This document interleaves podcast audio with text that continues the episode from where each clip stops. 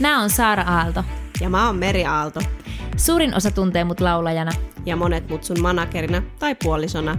Mutta tässä podcastissa ei ole titteleitä eikä ammatteja. Heitetään kaikki lokerot roskiin ja ollaan just sitä, mitä ikinä halutaan. Kaikki on mahdollista. Tämä on meidän No Fear Rohkeampi minä podcast. Hyppää meidän olohuoneeseen, niin tutkitaan yhdessä elämää ja tehdään siitä vielä onnellisempi. Tervetuloa No Fear Rohkeampi minä podcastin pariin. Tervetuloa minunkin puolestani.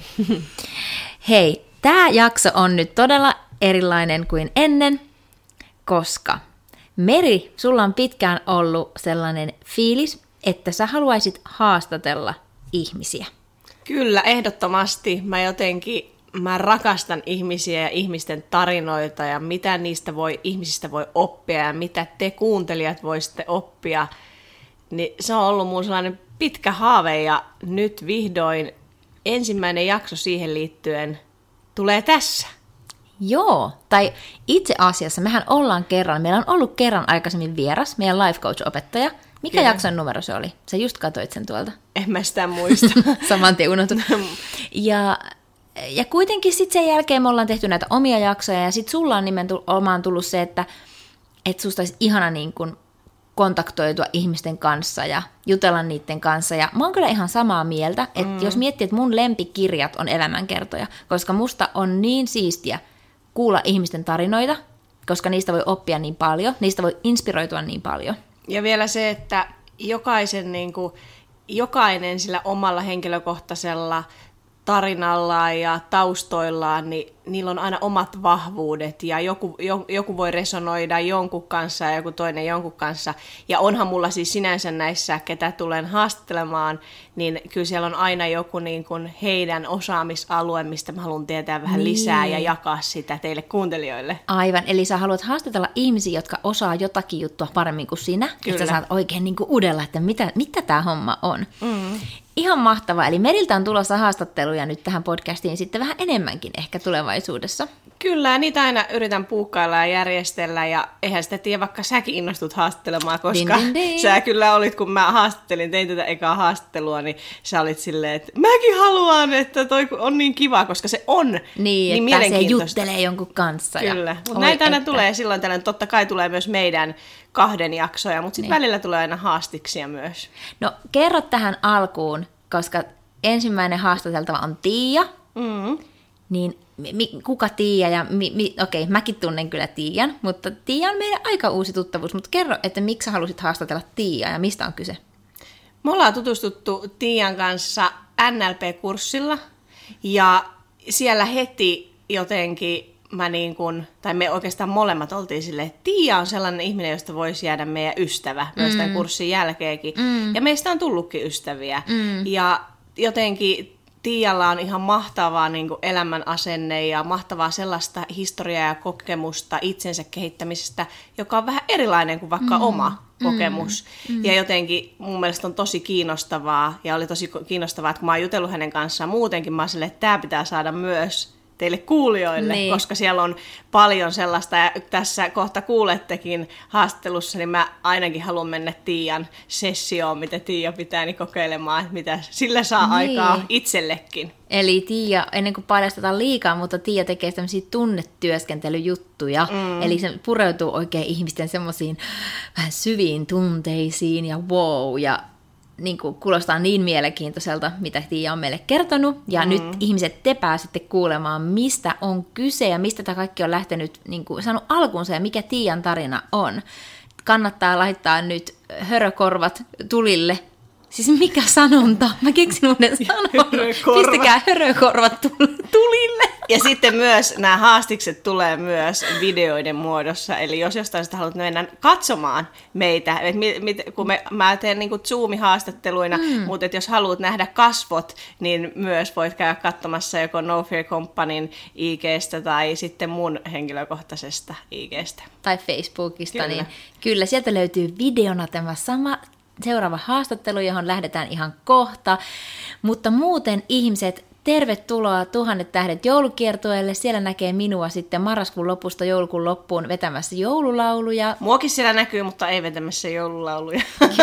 Kyllä. Samoin myös Merin peruspaskasta parempaan elämään verkkokurssi ja minun Singing Masterclass lauluverkkokurssi on nyt myös tässä loppuvuonna tosi hyvissä tarjousalennuksissa tulossa, niin kannattaa tsekata meidän somea, että jos haluaa mukaan näille upeille kursseille, niin nyt tulee hyvät hinnat teille tarjolle. Mutta nyt ja me olisi, olisi ihanaa, jos laitatte näistä haastiksistakin jotain näistä vierailuista niin kommenttia niin someen tai mihin tahansa ja täkkäilette meitä, koska olisi aina ihana kuulla palautetta ja saa ehdottaa myös vieraita. Kyllä, vois se olisi niin siistiä, jos ehdotatte meille vieraita. Ja olisi varmaan näille haastateltavillekin ihanaa, että tosiaan te kertoisitte vähän, mitä te tykkäsitte, niin saavat mm. haastateltavatkin sitten palautetta suoraan teiltä. Kiitos tosi paljon, kun olette täällä ja lähdetäänpä haastatteluun. Lähetään! Seikkailuun Ihanaa. sukelletaan nyt. No niin, tervetuloa Tiia. Ihanaa, että pääsit mun vieraaksi, ensimmäiseksi videovieraaksi tänne Instagramin puolelle haluatko sä kertoa tähän ihan alkuun, että kuka on Tiia, kuka siellä on mulla haastateltavana tänään? Joo, eli ekaksi suuri kiitos, että sain tulla tänne vieraaksi vielä ensimmäiseksi kunniavieraaksi. Oikein mukavaa olla täällä. Ähm, mä oon siis Tiia. Integration with Tiia on mun yritys, joka samalla nimellä löytyy tuolta Instagramin ja Facebookin puolelta ja mä oon tunnetyöskentelyohjaaja, kundaliini opettaja, henkinen valmentaja. Autan ihmisiä sen sisäisen maailman kanssa navigoinnissa. Eli siinä, missä jollain muilla saattaa olla vaikka fyysisiä valmentajia joihinkin juttuihin, niin mä autan ihmisiä navigoimaan nimenomaan kaiken sen myrskyn kanssa, mitä siellä sisällä on. Eli fokus on aika pa- paljon siellä tunteissa ja mielen sisällössä ja siinä... tasapainon löytämisessä näiden kanssa siinähän on niin kuin aika iso paketti, jos miettii, että mitä sanoit tuohon alkuun. Me ollaan itse asiassa Tiian kanssa, haluan kertoa tähän, me ollaan tutustu NLP-kurssilla, ja onko sitä vuosi aikaa? Joo, nyt taitaa itse asiassa olla tasan vuosi. Vu- vuosi aikaa sitten, ja siitä sitten jäätiin ystäviksi, joka on ollut ihan mahtavaa, koska, ja haluankin tähän sanoa kaikille, että jos te niin kuin haluatte ihmisiä, samahenkisiä ihmisiä, niin menkää erilaisille kursseille, ja sitä kautta sitten löytää sitä samahenkistä porukkaa, koska mulle ainakin tulee kysymyksiä, että mitä kautta mä sitten löydän samahenkisiä ihmisiä, niin ehdottomasti iso suositus kaikille kursseille. Joo, mutta tosiaan mä haluaisin kuulla tähän alkuun, tuossa tuli tosi paljon asiaa, mistä voidaan jutella myöhemmin tänään, niin vähän sun niin kuin tarinaa, että miten sä oot päätynyt itsensä kehittämispolulle tai miten sä oot päätynyt näihin tunteisiin. Siinä on, lähdetään käymään sitä palapalalta läpi, että mikä on se ensikosketus sulla ollut sellainen, että et hei, että on jotain vähän niin kuin, mä sanoin, että se on itsensä kehittämistä, että mikä ikinä kellekin mm-hmm. resonoi, mm-hmm. että on vähän jotain suurempaa. Joo, no mulla se alkaa sieltä lapsuudesta. Yleensä kaikki tarinat alkavat. Mm. Mä olin siis tosi pienenä jo kiinnostunut kaikesta niin kuin henkisyydestä. Eli mä oon ostanut jonkun mun ensimmäisen astrologiakirjan joskus yhdeksänvuotiaana jo, ja lähtenyt niin kuin selvittää kaikkia tämmöisiä maapallon mysteereitä ja jotain niin kuin nimenomaan suurempaa mm. yhteyttä. Ja aluksi mä keskityin tosi paljon kaikkeen tämmöiseen ulkoiseen, mitä ulkopuolella tapahtuu, eli nimenomaan mitä siellä planeetoissa tapahtuu, mm. mitä jotkut Egyptin mysteerit kertoo meille, tai jotain noituutta ja kaikkea tämmöistä.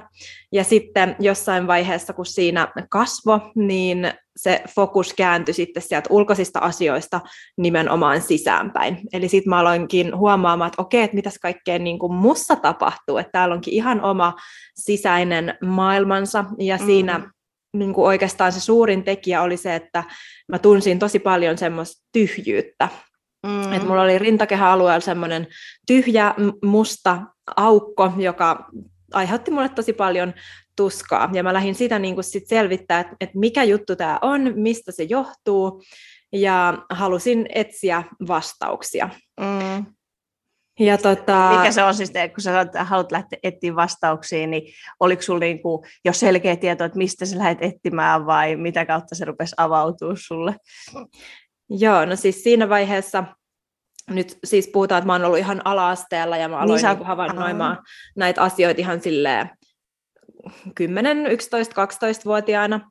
Ja tota, mulla se ilmeni, niin kun, että se paha olo tai möykky, mikä täällä mm-hmm. sisällä oli, niin ilmeni itsetuhoisuutena. Mm-hmm. Eli mä, mä olin niin kun tosi, tai siis fyysisesti ihan satutin itseäni ja näin, ja mä kuitenkin tajusin siinä samalla, että tämä ei nyt ole NS-normaalia, tai niin kuin, että, että tämä on nyt vaan oire jostain, ja että tämä paha olo haluu, niin kuin mä halusin koko ajan tulla jotenkin nähdyksi ja niin kuin käsitellä sen, mutta silloin mm. ainoa kanava, mikä mulla oli, oli tietenkin pyytää sitten, että, että no viekää mut johonkin terapiaan, viekää mut johonkin viralliseen mestaan ja psykologille, mm, ja mm, mm. näin mun iskä sitten tekikin ja järjesti mulle sitä apua, mutta mä en sitten kokenut kuitenkaan saavani siitä hirveästi.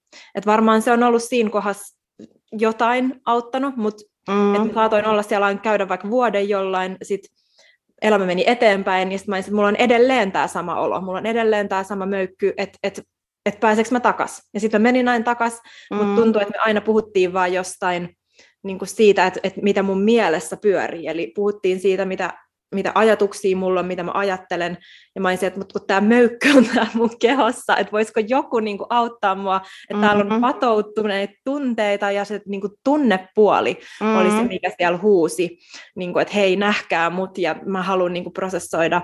Ja mä koen, että mä oon aina ollut aika niin kuin tietoinen itsestäni sekä koko maailmasta, niin mä olisin ollut ihan oikeasti tosi valmis jo silloin nuorena sukeltamaan sinne mm. niin kuin kaikista niihin diipeimpiin traumoihin ja niin kuin itkeä, purkaa, vapauttaa sen kaiken, mutta ei mulla ollut tietenkään niin kuin myöskään sanastoa pyytää just tuollaista apua, niin en mä sitä sitten täältä löytänyt. No joo, ja siis jos miettii, niin nyt jos miettii ylipäätänsä ihmisiä ja yhteiskuntaa, niin eihän siellä monillakaan ole niitä, vaikka mä aina muistan, kun mä mietin lapsena, että aikuiset on niin viisaita ja aikuiset mm. tietää kaikkiin asioihin ratkaisut ja aikuiset on, se on, on turvallisia ja sitten jos miettii, niin eihän niin kuin monikaan aikuinen ole käynyt moniakaan asioita läpi, että tietyllä tavalla nehän on niitä traumatisoituneita lapsia, jotka nyt on aikuisia, niin sinänsä, että eihän varmaan ole niin kuin, jos ei nyt jostain syyttäin sattumalta sattuisi tapaa ihmistä, että se, se olisi itseään käynyt läpi, niin sitten se olisi ehkä osannut neuvoa sua siinä kohtaa. Niinpä. Mutta se on sinänsä aika inhimillistä, ettei niin kuin, vaikka sä ollut valmis, mutta...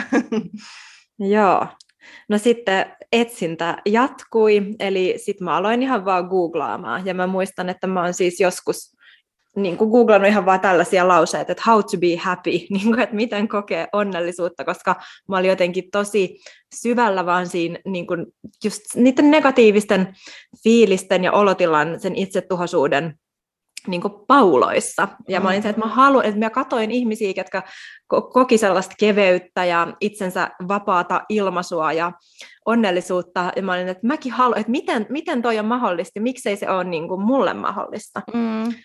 Ja sitten noin kymmenen vuotta sitten mä löysin sit mun oman opettajan Jill Swanin opetukset YouTubesta, ja se puhu suoraan mulle siitä möykystä, siitä aukosta, joka mä tunsin siellä rintakehässä. Mm. Ja hän selitti sen niin, että tämä aukko tai musta kohta, tyhjyys, mitä sä tunnet, on semmoinen kohta, missä olisi pitänyt olla sitä rakkautta, huolenpitoa ja emotionaalista niin kuin, tukea. Ja mm. koska sä et ole sitä saanut sun lapsuudessa, niin nyt sä tunnet tätä tyhjyyttä. Ja mä olin se, että mm. finally joku selittää mulle, mitä täällä on meneillään. Oliko se sulle ja. sattumalta, kun sä googlailit näitä asioita ja sitten sä törmäsit tähän? Joo. Joo, se Onko oli ihan sattumaa, niin kuin, mutta... No näinpä just. Mutta mä olin, mä olin tosi niin kuin, tyytyväinen siitä, että mä sain just tasan tarkkaan niin kuin vastaukset niihin kysymyksiin, mitä mä olin koko elämäni niin kuin, kysynyt itseltäni ja ettinyt. Ja sitten hänen kauttaan tutustuin tosi paljon just tähän niin kuin tunnepuolen vajavaisuuteen, eli mm. emotionaaliseen vaille jättämiseen. Eli vaikka munkin lapsuudessa oli niin kuin fyysisellä tasolla kaikki tosi hyvin, kaikki perustarpeet oli tyydytetty ja myöskin tällaista mentaalista stimulaatiota oli paljon mm. ja keskustelua, mutta se tunnepuolen kohtaaminen, just se emotionaalinen läsnäolo mm. ja rakkaus, niin se jäi multa puuttumaan. Ja sen takia mä kiinnostuin siitä niin paljon, koska se oli se mun puuttuva tarve, se oli myöskin se, joka ohjasi mua etsimään just lisää tietoa ja ratkaisuja siihen tyhjyyteen. No jos mä kuuntelen, tota, niin, mitä sä oot mieltä siitä, että et onko tuo ollut vähän sellainen yleinen, yleinen ongelma, kyllä nyt koen, että se on ongelma tai haaste, että ei ole ollut, ainakin meillä tämän ikäisillä, niin se on yleinen, että vanhemmat ei ole pystynyt tuomaan sitä just tuota tunnepuolen turvaa, tai varmaan vieläkin ollaan, mutta koko ajan me mennään eteenpäin tietyllä tavalla, niin koet sä, että on tietyllä tavalla ollut aika kollektiivinen on todella kollektiivinen, eli sehän tulee ihan tuolta sodan aikojen Kyllä. traumat, koska meidän vanhemmat, jotka meidän isovanhemmat on kasvattanut, niin eihän silloin ole ollut aikaa pysähtyä tuntemaan jotain pelkoa tai surua, kun on ollut pakko vaan pärjätä ja niin kuin olla jotenkin siinä selviytymismoodissa, että, että päästään eteenpäin, niin se on mm-hmm. hyvin ymmärrettävää, mutta sieltä tulee myöskin hyvin haitallisia kasvatuskeinoja, että esimerkiksi mulle on sanottu aina, että, että ei saa itkeä, mm tai sitten jos, jos on tullut joku suuri tunne, niin on laitettu nurkkaan häpeämään. Mm. Eli silloinkin on suoraan ohjelmoitu tämmöinen niin uskomus tavallaan, että, että jos sä koet vaikka suuttumusta, surua, vihaa, niin sä joudut yksin tuijottaa tuota nurkkaa, mä en ole sun tukena, vaan sut mm. eristetään. Toihan kyllä. on ihan niin kuin psykologista sodankäynnissäkin mm. kidutuskeinoja näin, että kyllä ne on jättänyt tosi syvän jäljen, ja silti niitä on pidetty ihan normaaleina asioina. Niin, ja siis sehän nimenomaan kaikilla kuuntelijoilla voi olla erilaisia tarinoita, niin voi miettiä, että se voi olla näkynyt aina eri tavalla, että jollain voi olla, että sitä ei ole huomioitu sitä sun niin kuin, hätää, tai ei ole, on aina kaikki erilaisia tapoja, miten, ja ei ne vanhemmat niin kuin, saata tajuta siinä kohtaa, että mitä ne yleensä, se eihän sano, niin kuin, ei, eihän vanhemmat halua lapsillensa pahaa, mutta ne vaan niin kuin, tekee Jep. siinä niillä taidoilla, mitkä niillä on, ja luultavasti paremmin kuin niiden vanhemmat, että siellä on niin. aina, niin kuin, aina steppi menty eteenpäin, mutta silti siellä on niin kuin, voi olla just tällaisia kokemuksia, ja mä niin kuin aina itse puhunkin siitä, että kannattaa vähän niin kuin katsoa sinne, tai aika paljonkin sinne lapsuuteen, mm-hmm. sinne, että mitä siellä on oikeasti tapahtunut, jos kokee, ja kun aika moni kokee tässä hetkessä just niitä, on se sitten, minkälaisia tunteita tuleekaan ilmi, tai mitä tunteita ei edes uskalla antaa tulla itselleen. Joo, ja just toi, että, että vaikka siellä on niin kuin näitä ihan oikeita ja vakaviakin traumoja, mm. niin ne mm. traumat voi olla myös sellaisia, mitä me ei normaali kielessä ehkä puhuttaisi tai huomattaisi, että on traumoja. Eli miten mä määrittelen trauman, niin trauma on mikä tahansa vaan semmoinen avoin kokemus, jossa sä et ole saanut ratkaisua sille sun mm. hädälle. Eli Kyllä. esimerkiksi mulle, mitä kun mä oon sitten sukellellut tonne alitajuntaan ja lapsuuteen, niin, niin mä oon löytänyt sieltä esimerkiksi tämmöisiä uskomuksia ja hetkiä, että kun mun vanhemmat on eronnut, mm. ja sitten mä oon muuttanut vaan viikko viikko systeemillä, asunut kummankin luona, nähnyt kumpaakin, niin silti mulla on kummaltakin hylkäämistrauman kokemus mun kehossa. Vaikka siinä on, niin kuin, että sä oot tiennyt, että sä pääset aina toisen luokse, toisen Joo. luokse, mutta se on silti sulle, sä oot kokenut sen lapsena, niin Aivan. Se on, to, ja se on tosi mielenkiintoista, koska eihän nimenomaan mä luulen, että vaikka sun vanhemmat on ajatellut, että tämä on hyvä ratkaisu, siis että mm. ne on mm. tehnyt, että, että nyt se saa olla molempien kanssa, ja sitten silti, silti lapselle, ihmiselle voi jäädä just se niin kuin trauma, mikä pitää käsitellä.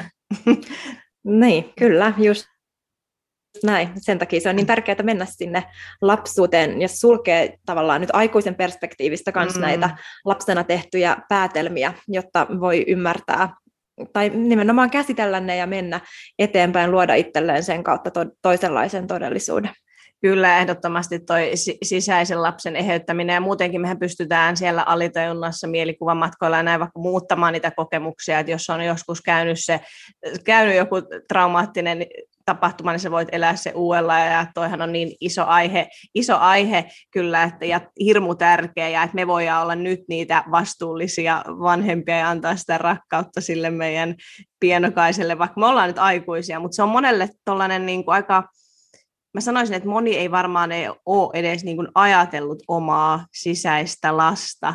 Miten sä, mm. niin kuin, sä oot varmasti näissä mennyt tapaamaan sun sisäistä lasta ja nykyään varmaan oot sun sisäisen lapsen paras ystävä, miten mä ainakin itse puhun omalle sisäiselle lapselle. Haluatko kertoa jotain, että miten, miten sä oot saanut niin kuin, yhteyttä sun siihen sisäiseen lapseen? Joo, no mä oon siihen tutustunut suurimmaksi osaksi just tämän completion process-tekniikan kautta, eli mm-hmm. on itsekin tällä hetkellä sertifioitu completion process tunnetyöskentelyohjaaja, ja tämä on siis tämmöinen tunteiden eheyttämisprosessi, missä nimenomaan palataan sinne lapsuuden kokemuksiin, mitkä on jäänyt avoimiksi, ja sitten tämän kohdataan tämä sisäinen lapsi, kysytään mitä tarpeita sillä olisi ollut, mitä se olisi tarvinnut siinä hetkessä, jotta se olisi voinut kokea mm. ratkaisua ja loppuun viemisen kokemusta näissä avoimissa kokemuksissa, ja sitten me visualisoidaan ja annetaan sille just ne kokemukset tunnetasolla. Niin toi on semmoinen keino, miten mä oon tutustunut itse mun sisäiseen lapseen ton prosessin kautta, ja totta kai se sitten sen kautta jää elämään jotenkin tähän vierelle mm. ja arkeen, niin kun että et, mm. et osaa kuunnella niitä omia tarpeitaan ja halujaan ja myöskin antaa itsellensä ne. Eli sun kautta voi tulla tällaiseen prosessiin, että jos ei vaikka tiedä, että miten mä voisin lähteä katsomaan sitä sisäistä lasta tai miten mä pääsisin sitä tutustumaan, niin sulla on tällaisia valmennuksia, mitä kautta pääsis tekemään sitä. Joo, ehdottomasti. Eli toi completion process on kyllä tosi hyödyllinen tekniikka siinä, että, että siinä nimenomaan mennään kohtaamaan tämä sisäinen lapsi. Mm. Tarviiko silloin, jos, jos nyt joku kuuntelija kiinnostuisi, niin tarviiko sinulla olla jotain kokemusta tästä, tai tarviiko olla, voi, vai voiko tulla vaan, että hei, että mua kiinnostaa, mitä tämä mussa herättää, että voiko tulla ihan niin kuin puhtaalta pöydältä, vai mikä on se, miten, miten sä suosittelet? Siis voi tulla ihan puhtaalta pöydältä, niin kokeilemaan, totta kai se riippuu siitä, että kuin kuin, niin kuin läsnä on valmiiksi omassa kehossaan mm-hmm. ja kuinka paljon on blokkeja vaikka siihen jonkun ihmisen kanssa työskentelylle. Mm-hmm. Eli ihmiset, me ollaan kaikki erilaisia, jotkut ihmiset pystyy ihan suoraan menemään sinne syvimpiin kohtiinsa ja tuntee olonsa turvalliseksi prosessoida ne. Toiset ihmiset kaipaa enemmän tapaamisia, jotta ne pystyy kasvattamaan sitä luottamussuhdetta mm-hmm. ja avautuu pikkuhiljaa. Eli ei ole oikeaa tai väärää väärää tapaa, mm. mutta ehdottomasti saa tulla kokeilemaan ja nimenomaan tässä mun prosesseissa sun ei tarvitse tietää, mikä se sun trauma on, sun ei tarvitse muistaa, Aivan. koska se, miten, miten meidän ö, psyyke ja alitajunta toimii näissä trauman kokemuksilla on, että se muisti fragmentoituu. Eli meidän aivot tallentaa kaikki tämän niin kuin traumaattisten muistojen osat eri kohtiin meidän aivoista.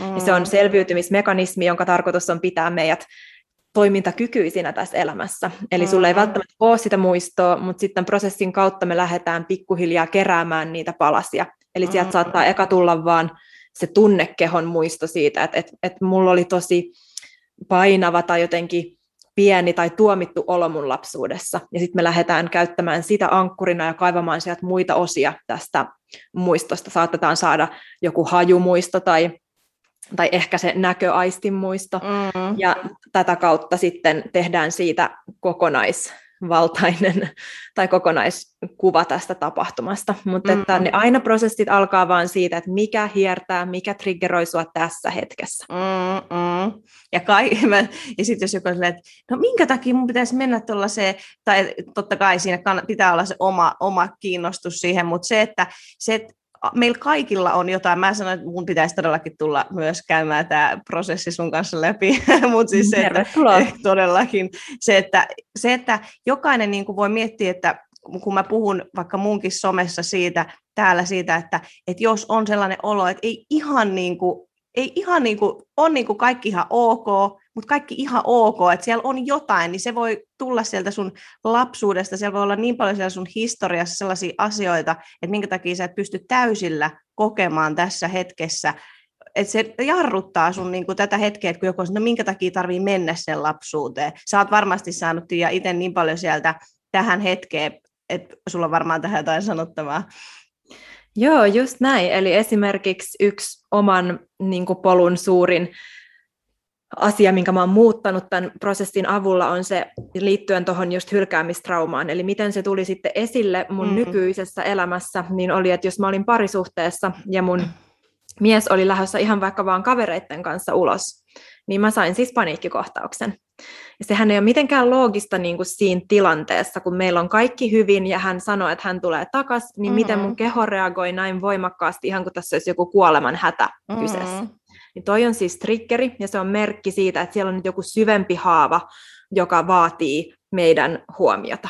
Mm-hmm. Ja nyt just tämä mun tyyli on se, että, että sitä triggeriä ei työnnetä pois, sitä ei ignorata, vaan me nimenomaan sukelletaan siihen, koska silloin syynsä, miksi se nousee pintaan just nyt. Se haluaa sun huomion, se haluaa sun käsittelyn, jotta sä voisit olla taas kokonaisempi ja kokea rauhaa. Mm-hmm. Ja kun mä mm. sukelsin noihin triggereihin ja onnistuin parantaa hiilaa, sulkemaan mm-hmm. nuo kokemukset ja näkemään, selittämään myöskin sille sisäiselle lapselle, ekaksikin validoimaan sen, että se kokee näitä haastavia tunteita, niin sen jälkeen osoittamaan niin kun just sen, että se, se ei ole yksin, vaan mä oon tässä, kummatkin vanhemmat on tässä, ja mm-hmm. muuttamaan tämän uskomuksen, niin tämän jälkeen mä en enää saanut paniikkikohtauksia näistä samoista aiheista. Eli mä palasin sinne menneisyyteen, muutin sen, ja jolloin myöskin se, miten mä koen elämää nykyhetkessä, muuttuu. Eli toihan on ihan niin kuin kaikki kaikessa. Kyllä. Että kohtaamaan tilanteet normaalisti niin, että, että munkin puoliso saa lähteä ulos kavereitten kanssa ilman, että mun täytyy suuttua hänelle siitä, että hän Kyllä. aiheuttaa mulle paniikkikohtauksen, koska eihän kyse ole hänestä, kyse oli mun syvemmästä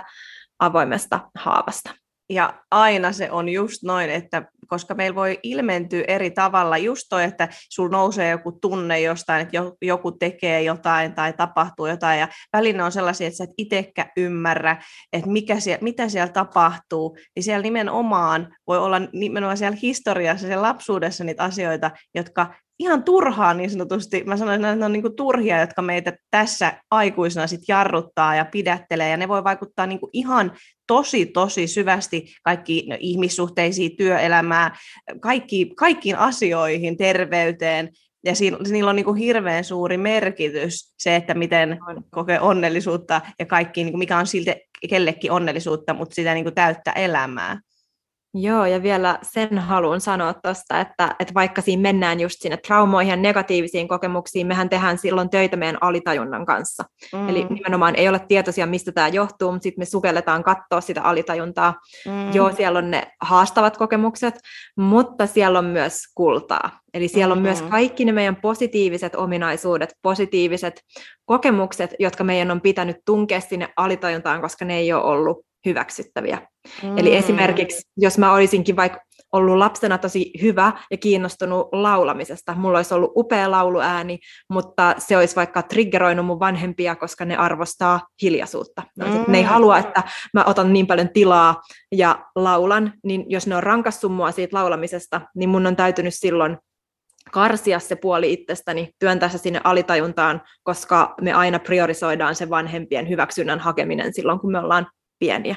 Mm. Nyt jos me sukelletaan tänne prosessin kautta katsomaan sitä alitajuntaa ja löydetäänkin sieltä tämä kadonnut osa meistä, vaikka se meidän upea lauluääni ja integroidaan se osaksi taas meidän tietoisuutta, niin silloin me saadaan kaikki se kyky ja lahja käyttöömme myös tässä hetkessä. Eli siellä on myös kaikki ne kultakimpaleet kaiken tämän niin kuin vaikeiden niin, kokemusten lisäksi. Mutta tuohon on siis ihan mieletöntä, koska on. jos sille jotkut vois vaikka ajatella, että en mä niinku halua mennä niihin mun johonkin traumoihin, mutta sitten mä niinku itse aina su- se, että just tuo on niin konkreettista, että kun sä meet käymään katsomaan niitä sun haavoja tai haasteita, niin sitten on se toinen puoli, mikä avautuu sieltä ja että siellä oikeasti voi olla, koska mä uskon, että tuo on niinku tuo inspiroimaan, että tuo on niin uusi puoli, mitä tästä, tästä sun tästä tera- tai hoito, mikä, mikä sen oikein niin muoto olisi, se terapia on hoitomuoto, mikä, mitä sä haluat käyttää nimellä. Niin, mä kutsun sitä tunnetyöskentelysessio. Niin, tunnetyöskentelysessio, että siellä oikeasti on, ne voi olla niitä, just niitä aarteita, mitä sä oot niin kuin ihmiset pidätellyt koko ikänsä ja sitten koska koskaan ei ole liian myöhäistä niin kun pistää niitä käytäntöä ja oikeasti ottaa niin valjastaa ne tähän päivään, niin toi on mun mielestä tosi mieletöntä ja siis tosi inspiroivaa. Mä haluan tulla katsomaan, että olisiko mulla siellä jotain, vaikka paljon tässä on tehty töitä, mutta kyllä mä sanon aina, että kyllä siellä on aina, aina jotain, mitä on. voi niin kuin itsessään käydä läpi. Kyllä. Mutta tosiaan mä niin kuin tuo, siis noi tunteet, tunteet yleisesti varmasti, koska tuo tunnetyöskentelysessio, ne on varmaan niin kuin sulle, käsittelet sä tunteita jotenkin itse vieläkin niin kuin päivittäin, tai onko sulla jotenkin, että jos sulla tulee nyt jotain tunteita, koska kyllähän varmasti sulla tulee tunteita, niin jos sulla tulee joku triggeri tässä, tässä niin kuin ajassa, niin mitä sä siinä vaiheessa teet? Joo, no mun siis koko tämä, mihin tämä perustuu, tämä mun työskentelytyyli, niin on siihen sallimiseen. Mm. Eli mä en ikinä työnnä mun tunteita pois tai jotenkin laitan niitä sivuun, vaan mä annan niiden tulla aina pintaan silloin, kun ne tulee, ja silloin ne itse asiassa liikkuu aika nopeasti koko systeemin läpi. Ja sen jälkeen on aina paljon puhdistuneempi olotila, ja jotenkin nimenomaan, jos siellä on se joku möykky, niin se mm. saa tulla vaikka kyynelten muodossa ulos, jonka jälkeen voi kokea taas sitä virtaavuutta ja muuta. Totta kai osa tunteista on semmoisia, että, että nyt on vaan hormonit, jotka aiheuttaa mm. nämä, tai on joku pieni ärsytys, jos mä en ole nukkunut tai syönyt tai jotain muuta, niin ei niihin jokaiseen tarvitse tarrautua mm, tai samaistua mm. jotenkin, että mitä tämä nyt tarkoittaa musta ja näin. Että osan voi vaan antaa tapahtua, virrata läpi, siirtyä kohti seuraavaa hetkeä.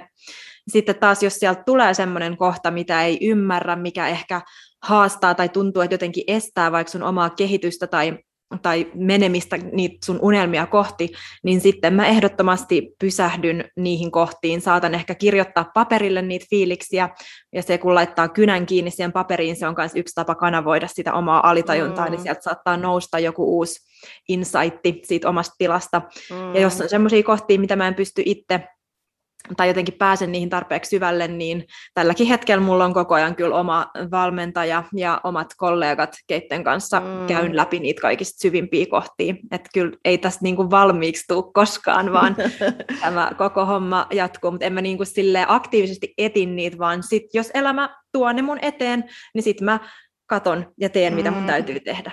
Mm. Ja varmasti niin kuin kuuntelijoille se, että jos jos miettii, että mitä voi nyt tässä hetkessä tehdä, totta kai ehdottomasti suosittelemme ne Tialle tunnetyöskentelysessioon, mutta jos miettii, että mitä voi tehdä ihan tässä hetkessä, niin että alkaisi edes kuulostele kun me, musta tuntuu, että tunteita varsinkin niin kuin Suomen kulttuurissa, varmasti monessa muussakin, mutta musta tuntuu, että Suomessa tosi paljon me tukahdutetaan niitä tunteita tai että me ei edes sallita niin kuin näyttää tunteita. Että onhan me niin kuin kyllä itsekin nyt, kun on täällä Espanjassa ja katsoo ihan miten vaikka ihmiset niin kuin puhuu kadulla, niin mä siis muistan ekalla viikolla, mä nauratti, kun ihmiset keskustelee kadulla ja ne on niin, kuin niin tu, siis tunne tulee niin kuin no. ilmi. Ja sitten Suomessa kyllähän se nyt on paljon jäykempää. Että just se, että voisi alkaa e-, edes niin kuin antaa niin sille tunteelle tilaa. Onko sulla joku, tuleeko sinulle joku mieleen joku vinkki, että miten se voisi tehdä niin kuin turvallisesti itsensä kanssa, ihan vaan kuin pikkujuttu? Mm. No semmoinen pikkujuttu, mikä on, että ihan jos tuntee niitä tunteita, niin on, että laittaa ihan silmät kiinni ja menee sinne kehoon, koska ne tunteet tapahtuu siellä meidän kehon sisällä.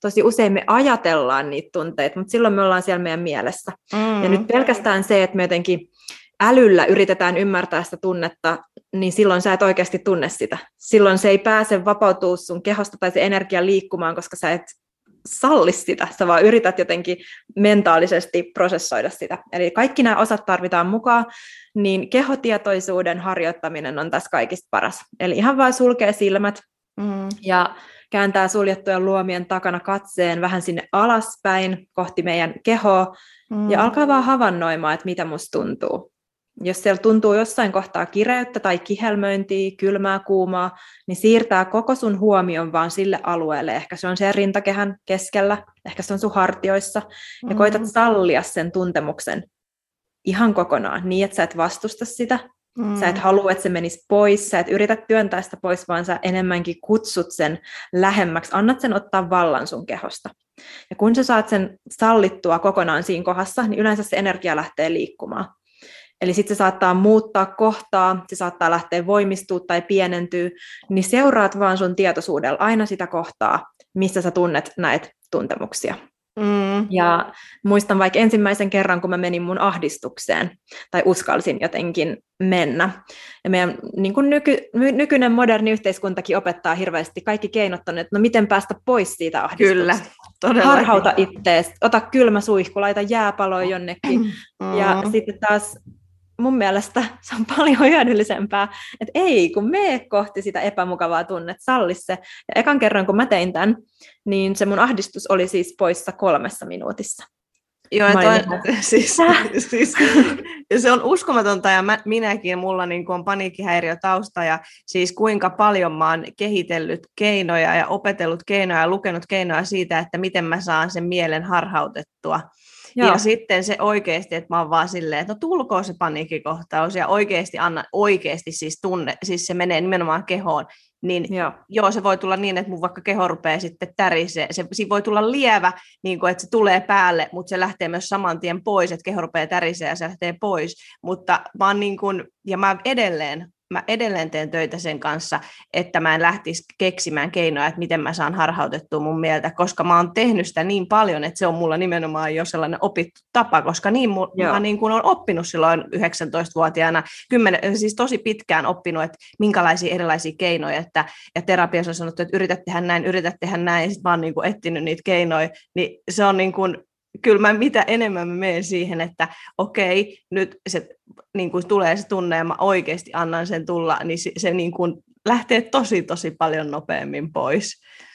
Joo, ja toi on niinku just se, että jos et mitään muuta tee, niin anna, sallin niiden tunteiden liikkua susta lävitse. Ja joskus se voi tarvita sellaista ulkosta ilmaisua, mm. että tosi monet ihmiset, vaikka niillä on ongelmia jonkun vihan ilmaisun kanssa. Mutta se, että sä sitten raivoit ja riehut tuolla vihassa, niin sekin saattaa olla vaan yksi välttelykeino, jolloin sun ei tarvitse oikeasti tuntea sitä, koska sä mm. laitat sen sun ulkopuolelle. Eli tässäkin kannattaa kuunnella sitä itseä, että on ihan ok löytää turvallisia keinoja tuoda sitä vihaa ulos, kuten vaikka hakata tyynyjä, mm. mutta se ei ole välttämätöntä. Eli sä voit vaan myöskin kokea sen tunteen energian sun kehon sisässä ilman, että sun tarvii reagoida siihen. Mm. Tota pitää harjoittaa.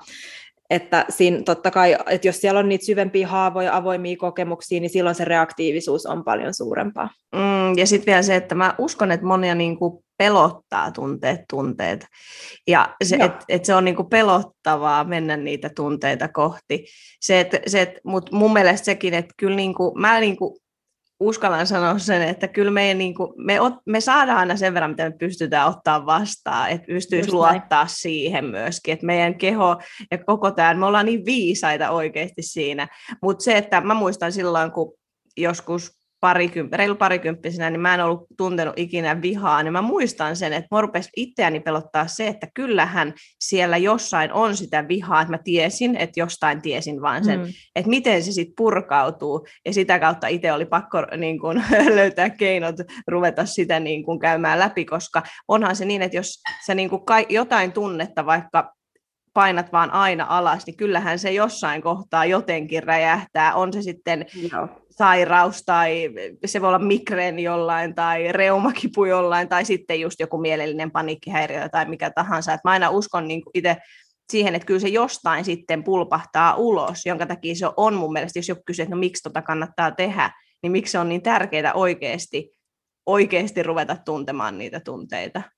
Mm, kyllä, ja, ja vielä niin kuin se, että niin kauan kuin me eletään ihmisinä täällä maapallolla, niin tunteet kuuluu meidän elämään. Ne on osa tätä systeemiä, miten me nyt täällä eletään, joten parempi vaihtoehto on ystävystyä niiden kanssa, mm. että jos semmoista niin kuin sisäistä jotenkin monsteria, joka voi viedä meidän fokuksen ja, ja lopettaa meidän tekemisen tai vaikka unelmien seuraamisen. Että eiköhän tämä maailma tarjoile ihan tarpeeksi paljon ulkoisia tekijöitä, jotka mm. haastaa meitä, ulkoisia tilanteita, niin mm. se, että siellä sisällä voisi olla edes hyvä olla ja luottavainen olo itsensä kanssa, että hei mä selviydyn kaikista tunnetiloista, niin se on sen luokan itse varmuutta, joka auttaa sua pääsemään tosi tosi pitkälle elämässä.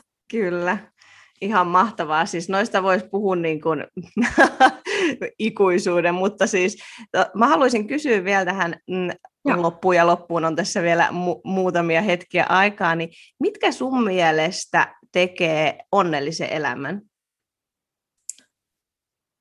Onnellisen elämän? No mun mielestä se koostuu nimenomaan siitä, että on, on niin tietynlainen turvallinen olo siellä sisäisessä maailmassa. Mm-hmm. Eli mulle se tarkoittaa just sitä, että, että mä uskallan, on luottavainen, menee kaikille niille alemmille tasoille kohtaamaan kaiken häpeän, syyllisyyden, apatian, surun, pettymykset ja vihan, kaikki nämä tasot. Mm. Niin kun mä kun mä oon sinut näiden tasojen kanssa, niin mä uskallan myös antaa itteni mennä sinne ylöspäin, eli kokea myöskin sitä rauhaa, vastaanottamista, iloa, onnellisuutta. Mm. Et mulla ainakin siis itselläni oli tosi suuri blokki, kun mä sitä just yritin googlata, että how to be happy, koska mä en, niin jos mä yritin, niin se tuntui feikiltä, se tuntui vaan ihan niin kuin, että et, ei, se ei niin kuin toiminut niin mä lopetin sen onnellisuuden niin kuin jahtaamisen ja keskityin vaan niin kuin aluksi siihen parantumiseen, oman tunnekehon eheyttämiseen, niin sen jälkeen kaikki nämä onnellisuuden, hyvän elämän tasot on avautunut ihan itsestään. Eli mun ei tarvinnut aktiivisesti jahdata niitä, vaan koska mä oon kasvattanut mun kapasiteettia, niin kuin mukavuusaluetta liikkua elämässä niin kuin mm. sinne alemmille tasoille, niin se kasvaa myös sieltä toisesta päästä. Tuo on muuten tosi tärkeä, tosi, tosi tärkeä, koska kyllähän me niin kuin nythän on, joka on siis ihana asia, että keskitytään positiivisiin asioihin, asioihin somessa ja näin, ja siellähän hypetetään hyvää oloa, ja kyllä mä sanoisin, että kyllähän sinne enemmän laitetaan sitä, että milloin on kivaa, hauskaa, mm. ja mä itsekin siis sanon, että mulle, mä esimerkiksi kuvaan somea silloin enemmän, kun mä oon niin kuin inspiroitunut, mutta se just, että että se on niin tärkeää, ettei vaan jahtaa sitä onnellisuutta, vaan löytää sieltä nimenomaan sieltä, että sallii niitä asioita, kaikkia tunteita, niin sitä kautta tulee se sisäinen onnellisuus. Joo, ja just toi, että, että esimerkiksi eilen mulla oli semmoinen päivä, että koin vähän semmoista apatian oireita, masentuneisuutta jotenkin, mm. että mistään ei tule mitään, olin aika väsynyt ja näin, mutta koska mä oon tehnyt kaiken tämän työn, niin mä en niin kuin missään vaiheessa menetä uskooni elämään tai itteeni, vaan mä annan sen kaiken vaan tapahtuu, sallin sen, on, on tavallaan niin kuin vapaa siinä, mm-hmm. että mitä tahansa mun sisäisessä maailmassa tapahtuu, on se sitten onnellisuutta tai ahdistusta, niin ne ei vie mua mukanaan, vaan mä oon mm. vapaa ja tiedän, että huomenna on uusi päivä, jolloin se, että mulle se tavallaan vapaus sen mun sisäisen maailman mm. kanssa on tie siihen onnellisuuteen. Kyllä, ja toi niin kun, mun mielestä on tosi, tosi tärkeä aihe, koska musta kuitenkin tämä on niin kun, enemmän, että me haetaan tällä hetkellä pikavoittoa siitä, että me ostetaan jotain tai haetaan ulkoisille tekijöille sitä onnellisuutta. Ja totta kai joku asia voi tehdä sut onnelliseksi, jos sä ostat jotain, mutta se ei niin kuin pitkässä juoksussa, kyllähän sitä on ihan niin kuin mietitty, että vaikka jotain tosi rikkaita ihmisiä, että sen takia ne masentuu, koska ne ostaa niillä ulkoisilla tekijöillä asioita, millä ne tulisi onnelliseksi, mutta sitten ne onkin tyhjiä sisältä. Niin se Niinpä. on vaan niin kuin, tietyllä tavalla se on laastaria niin kuin haavan päälle. On, ja sit, on. Ja sitten siellä on kuitenkin syvä aukko, jossa on se, jossa ei tunne onnellisuutta. Niin, että sehän on siis hyvin yleistä, että ihmiset lähtee hakemaan sitä just sen rikastumisen tai mm. jonkun muun materialismin kautta, ja siinä ei ole mitään väärää, mm. mutta sitten kun, sit kun niillä on se kaikki sillä fyysisellä tasolla, sulla on upea koti, upea auto, pankkitili täynnä rahaa, upea puoliso ja lapset, sitten ne onkin silleen, että hetkinen, mutta musta on edelleen tämä mm. paha olo. Mä koen edelleen häpeää, ehkä pelkoa, ahdistusta, niin että et mistä tämä johtuu. Ja mun mm. mielestä toi mm. on mielenkiintoinen kohta, sit kun ihminen kääntyy sinne sisäänpäin, on valmis kohtaamaan sitä sisäistä maailmaansa, niin se on se, minkä kautta sä pystyt myös paremmin alkaa nauttimaan kaikesta siitä, mitä sä olet jo luonut itsellesi. Ehdottomasti. Hirve, siis tuo on niin, niin iso aihe, mutta ja niin tärkeä, siksihän näistä puhumme. Kyllä. Mä haluaisin kysyä vielä niin kuin muutaman kuuntelijoille muutaman sellaisen vinkin hyvinvointiin liittyen. Se voi olla fyysiseen hyvinvointiin, henkiseen hyvinvointiin liittyen. Mitkä on niin kuin auttanut sua, sua parempaa elämää? Tuleeko sinulle mieleen jotkut vinkit, mitä sä haluaisit sanoa? Joo, no ekaksi justkin tämä, että mun yrityksen nimi on Integration with Tia, ja tämä niinku integraation periaate, eli ekaksi täytyy ymmärtää, mitä integraatiolla tarkoitetaan. Eli mä näen tämän sillä tavalla, että meidän maailmassa tai universumissa, jos halutaan nyt miettiä mm. tälleen suuremmalla tasolla, on vain kahta liikettä. On liikettä kohti meitä itseämme tai poispäin meistä itsestämme. Ja jos sä tämän periaatteen kautta niin katsot maailmaa ja just sen integraation kautta, eli että et mä haluan ottaa asiat osaksi itteeni, viedä niitä mm. kohti mua, niin sen kautta voi löytää sitä hyvää oloa ja harmoniaa. Eli tämä mm. tapahtuu sun sisäisessä maailmassa. Mitään osaa itsestä ei työnnetä pois, mitään tunnetta itsestä ei työnnetä pois. Vaikka joku toinen ihminen ärsyttäisi tosi paljon, niin sä et niin kuin, työnnä sitä pois. Tai voit sen, niin kuin, totta kai jos joku on sulle haitaksi, niin, mm. niin kuin, ottaa pois sun elämästä, mutta sä voit käsitellä sen kaiken sun sisäisessä maailmassa, eli taas ottaa sen lähemmäksi ittees, vaikka se mm. fyysisellä tasolla ei oiskaan sun elämässä. Mm-mm. Ja toi, toi periaate on semmoinen, minkä kautta mä oon niin lähestynyt elämää ja itseäni, eli kaikki osat itsestä on sallittuja, kaikki sun toiveet, kaikki sun unelmat on sallittuja, mm. kaikki, joka ikinen tunne on sallittu, ja siellä niissä kaikissa on tietty jotenkin juttunsa ja myöskin taikansa, kun sä tuot ne lähemmäksi itteens. Silloin susta tulee myös suvaitsevaimpi kaikkia muita kohtaan, kun sä ymmärrät niitä. Eli se, siitähän siinä on kyse, kun sä tuot ne asiat, mitkä sua triggeroi ja hiertää mm-hmm. joko itsessäsi, maailmassa tai muissa lähemmäksi itteessä, alat ymmärtämään niitä, hyväksymään niitä. Ehdottomasti. Jolloin, jolloin koko maailma avartuu. Ja se on mielenkiintoista. Mä oon oikein ottanut sen teeman aina, että jos mua joku niin kuin triggeröi tai aiheuttaa musta jonkun tunteen, niin mä oikein siis se mun mielestä on nykyään niin kuin mielenkiintoista, koska sitten mä oon silleen, että Haa, mitä tässä on sellaista, mikä, mitä mä en salli itsessäni tai mikä on niin kuin jotenkin, se, se, on, se on mun mielestä miele, tosi mielenkiintoista, eikä otakaan sitä sellaisena, niin kuin, että a, jotenkin uhkana tai sille erillistä siitä asiasta, vaan ottaakin sen niin kuin silleen, että vähän niin kuin kaverina, että hei, mikä tämä on ja mitä tämä haluaa mulle opettaa.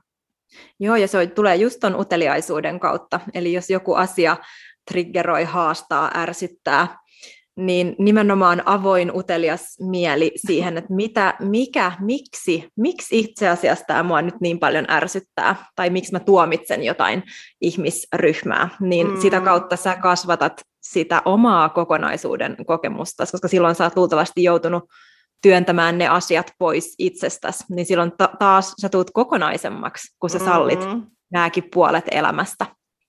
Kyllä, ja toi on itse asiassa tosi, tosi hyvä vinkki tuo, että on se utelias, utelias mieli, joka tarkkailee ja kattelee tätä maailmaa. Sillä mun mielestä pääsee ihan hirveän pitkälle. On kyllä. Se auttaa Sitten monessa.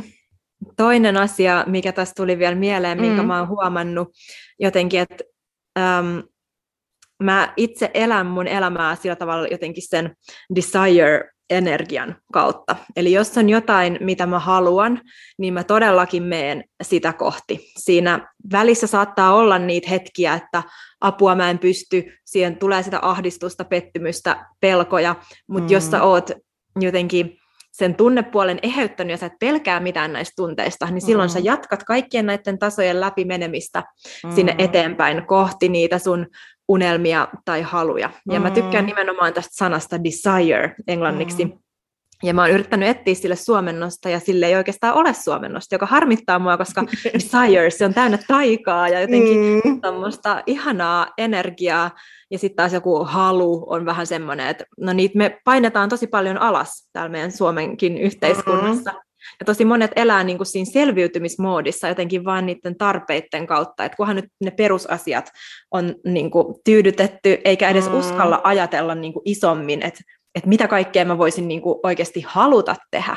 Mm. Ja toi on semmoinen, mikä on semmoinen asia, mitä haluaisin myöskin opettaa täällä maailmassa, että miten jotenkin sallia itsensä elää niiden sun niin kuin sydämen haluamien asioiden kautta, antaa niiden johdattaa sut sinne, mihin ne haluukaan johdattaa, jotta sä voit elää vielä parempaa elämää, niin kuin just nautinnollisempaa, kokonaisempaa elämää.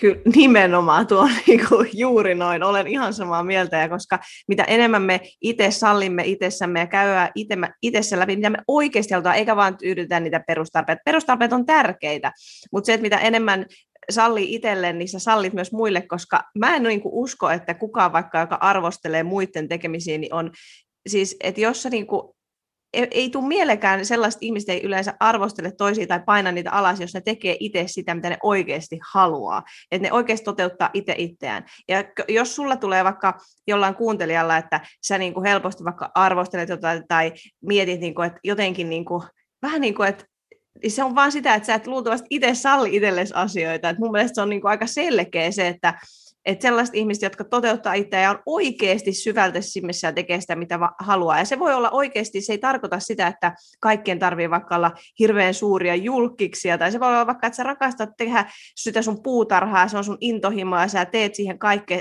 niin sitten se ei haittaa, vaikka kun muu haluaa kasvaa jossain muussa asiassa, vaikka, mm-hmm. se, olisi, vaikka se olisi näkyvämpää. Että se vaan, että sulla on se oma niin kun, tunne, että sitten sekin niin kun musta tuntuu, että on vähän vääristynyt, että kaikkien pitäisi tehdä jotain suurta ja mahtavaa ja e, olla miljoona seuraajaa Instagramissa ja tehdä mm-hmm. noin, että sekin, että se voi olla sulle se, että sä oikeasti sulla on se maailman kaunein puutarha sun mielestä.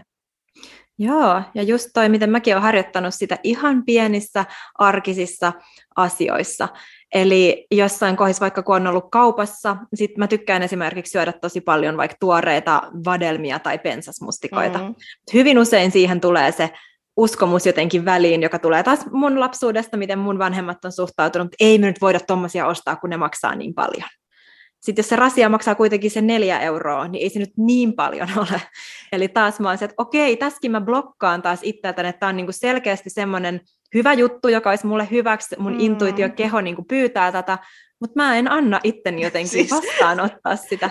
Ja ne on niin mielenkiintoisia, koska mihin just joku rahan käyttö, että miksei sitä käytä niin kuin niihin itselle tärkeisiin asioihin, eikä niihin, että mulla pitää nyt olla tämä vaikka tämä ö, farmariauto. Mä nyt heitän sen, että et, et sen takia, koska se kuuluu olla tämän ikäisillä ihmisillä. Vähän niin kuin se, että se voi olla ihan mikä tahansa. Sitten kun sä teet, oikeasti laitat rahat niihin asioihin, mitkä tekee sut onnelliseksi, mitkä niin kuin oikeasti ruokkii sitä sun sielua, niin silloin sitä rahaa on niihin asioihin, eikä niihin, että teen ton naapurin Pekan kateelliseksi tyyppisesti. No niinpä, joo, ja siis toihan on ihan maailman paras peli laajentaa omaa nautintoa ja sallivuuden kehäänsä. Eli mä oon ainakin ottanut siitä ihan tämmöisen tietoisen pelin itselleni, että aina kun mä löydän jonkun kohan, missä mä oon se, että no en mä nyt tota tarvi, niin mä oon se, että no en mä tarvi, mutta kyllä mä saan haluta. Jos mä haluan vadelmia, niin mä saan vadelmia. Just noin. Sitten tulee niin hyvä fiilis. Ehdottomasti. Tähän loppuun, koska No Fear-teemalla mennään, niin haluan kysyä, ja sulta, että onko sulla joku no fear hetki elämässä ollut? Joku, missä sä oot tarvinnut no fear asennetta tai mikä on sellainen, mikä sä voisit sanoa no fear hetkeksi? No, mä haluaisin ekaksikin tähän sanoa, että, että mun tyyli on with the fear, mm-hmm. eli taas ei työnnetä sitä pelkoa pois, juu, Vaan, vaan otetaan se siihen mukaan. Totta kai kaikki nuo sisäisen maailman navigoinnit, suuret paniikkikohtaukset ja tämmöiset on, mm. on vaatinut sitä suurta rohkeutta mutta tulee mieleen yksi hetki tuolta Meksikosta, jolloin on niin kuin todella tarvittu no fear-asennetta. Mm. Eli silloin me mentiin semmoiselle salaiselle rannalle, joka oli siis tämmöinen niin saari. Ja sitten sinne meni semmoinen niin onkalo, että sun piti uida sen tavallaan onkalon läpi, jotta sä pääset sinne hiekkarannalle, joka on siellä Ui. saarella. Ja jotta tämä ei olisi ollut näin helppoa, niin kun me mentiin sinne, niin se vesi oli siis aivan täynnä meduusoja. Siis Oikeasti. niin täynnä, että sä et niin kuin näe sitä pohjaa, vaan niitä on ihan vieri vieressä niin kuin oikeasti tuhansia, ellei jopa miljoonia. Apua. Ja ne ei aluksi nähty niitä, koska ne oli ihan vaan siellä tavallaan luolassa, minkä läpi piti uida. Eli sä lähet, mä olin jo mennyt sinne mereen koko muun tiimin kanssa, keitten kanssa oltiin, sitten sä oot puolessa välissä sitä matkaa ja sä näet, että nyt nämä medusat vaan niin kuin lisääntyy, että ne on niin kuin kaikki tässä on ympärillä ja ne polttaa ihoa joka puolelta. Sitten oli vain se, että, että nyt mä en voi niin kuin pysähtyä, että mun on vaan pakko jatkaa, että mä näen ton rannan tuolla, että nyt mä vaan niin kuin uin, mä en kato, mä vaan kauhon näiden läpi tästä ja uin sinne rannalle. Mä kiljuin koko sen matkan ja se oli siis ihan hirveätä, aivan niin kuin järkyttävää. Ja kun me päästiin sitten vihdoin sinne rannalle, niin ihmisiä siis sattui niin paljon niitä ihoon, kun ne oli polttanut, että, että ne alkoi oikeasti miettiä kaikkea, mitä on kuullut, että pitäisikö pissata toistemme niin, päälle, niin. että se kuulemma auttaa ja, ja näin. Ja, joo, ihan hurjaa. Sitten me tota, oltiin silleen, että me ei todellakaan uida täältä takaisin. Me piti soittaa pelastustiimi hakemaan meidät sieltä. Ne tuli kanooteilla sitten yksitellen poimimaan meidät, ja se oli ihan hullua sit, kun sä, tai istuin siinä kanootin kyydissä, jolloin mä sitten näin, että kuinka paljon niitä medusoita oikein oli, koska silloin kun mä uin niiden läpi, niin mä olin se, että mä en pysty katsomaan, että mun niin. on pakko vaan niin mennä eteenpäin. Sitten kun mä menin niiden päällä, siinä kanootissa. Mä olisin, että herra Jumala, miten paljon, miten mä oon pystynyt tämänkin tekemään. Mutta se oli ainakin semmoinen, että okei, jos mä oon tosta selviytynyt, niin eiköhän tässä selviytytä mistä vaan. Mutta siis ne ei tiennyt, kun te olette me, olitte menossa sinne, että siellä on niin paljon niitä meduusoja. Joo, ei tiennyt. Et mulkin siis varmaan viikon oli ne palovammat niin ihossa näkyvillä ja näin, mutta No siinä oli pieni, ne kaikesta selviä, mutta siinä oli aikamoinen seikkailu. Kyllä. Kerro meille tähän loppuun vielä, että mistä sut löytää, mistä kuuntelijat löytää sut, mistä ne saa kaiken tiedon sinusta.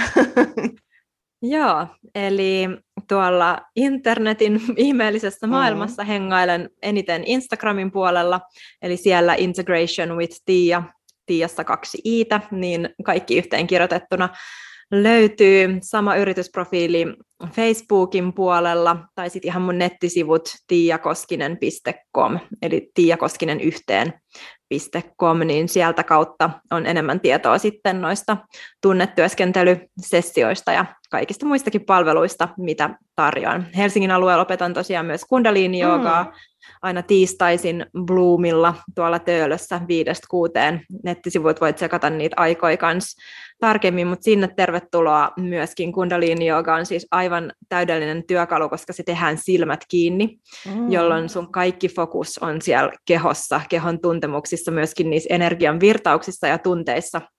Eli sen kautta pystyy myöskin sitä kehoyhteyttä vahvistamaan. Ihan mahtavaa. Mä täkkäilen sut kaikkiin näihin, niin ihmiset löytää sitten varmasti perille suosit, iso suositus Tiian sivuille. Kiitos ihan super paljon, että tulit mun vieraaksi. Oli ihan super mielenkiintoista jutella. Tuli niin paljon asiaa, että katsotaan, että täytyy ottaa joskus to, jossain kohtaa toinen sessio, koska oli niin paljon tuli heräsiä kysymyksiä, mitä varmasti olisi ihana jakaa teille kuulijoille. Ja mielellään kuullaan teiltä, eh, ihanat kuuntelijat, että mitä tykkäsitte jaksosta ja saa jakaa ja täkkäillä meitä ja laittaa viestiä, jos haluatte kuulla meiltä lisää keskusteluja, niin aina on kiva toteuttaa sellaista, mistä, mitä kuulijat haluatte kuulla meiltä. Joo, todellakin. Kiitos. Tämä on ollut tosi mukavaa sun kanssa jutustella ja olla mukana tässä näin. Mahtavaa. Kiitos kaikille ja ihanaa päivää, missä ikinä menettekin. Moi moi! Moikka! Kiitos kun kuuntelit meidän jakson. Käy nyt myös tykkäämässä meidän Instagram-sivusta ja Facebook-sivusta nofear.company. Sinne tulee paljon ihania päivityksiä ja keskusteluja lisää näistä kaikista podcast-aiheista. Ja liity myös meidän uutiskirjeen tilajaksi osoitteessa www.nofear.company kautta uutiskirje. Meidän uutiskirje kertoo sulle aina kaikista uusista tempauksista, mitä me Merin kanssa järjestetään. Ja nyt tulevaisuudessa on tulossa paljon kaikkea kivaa, joten liity, jotta et missaa mitään. Nähdään pian. Nähdään.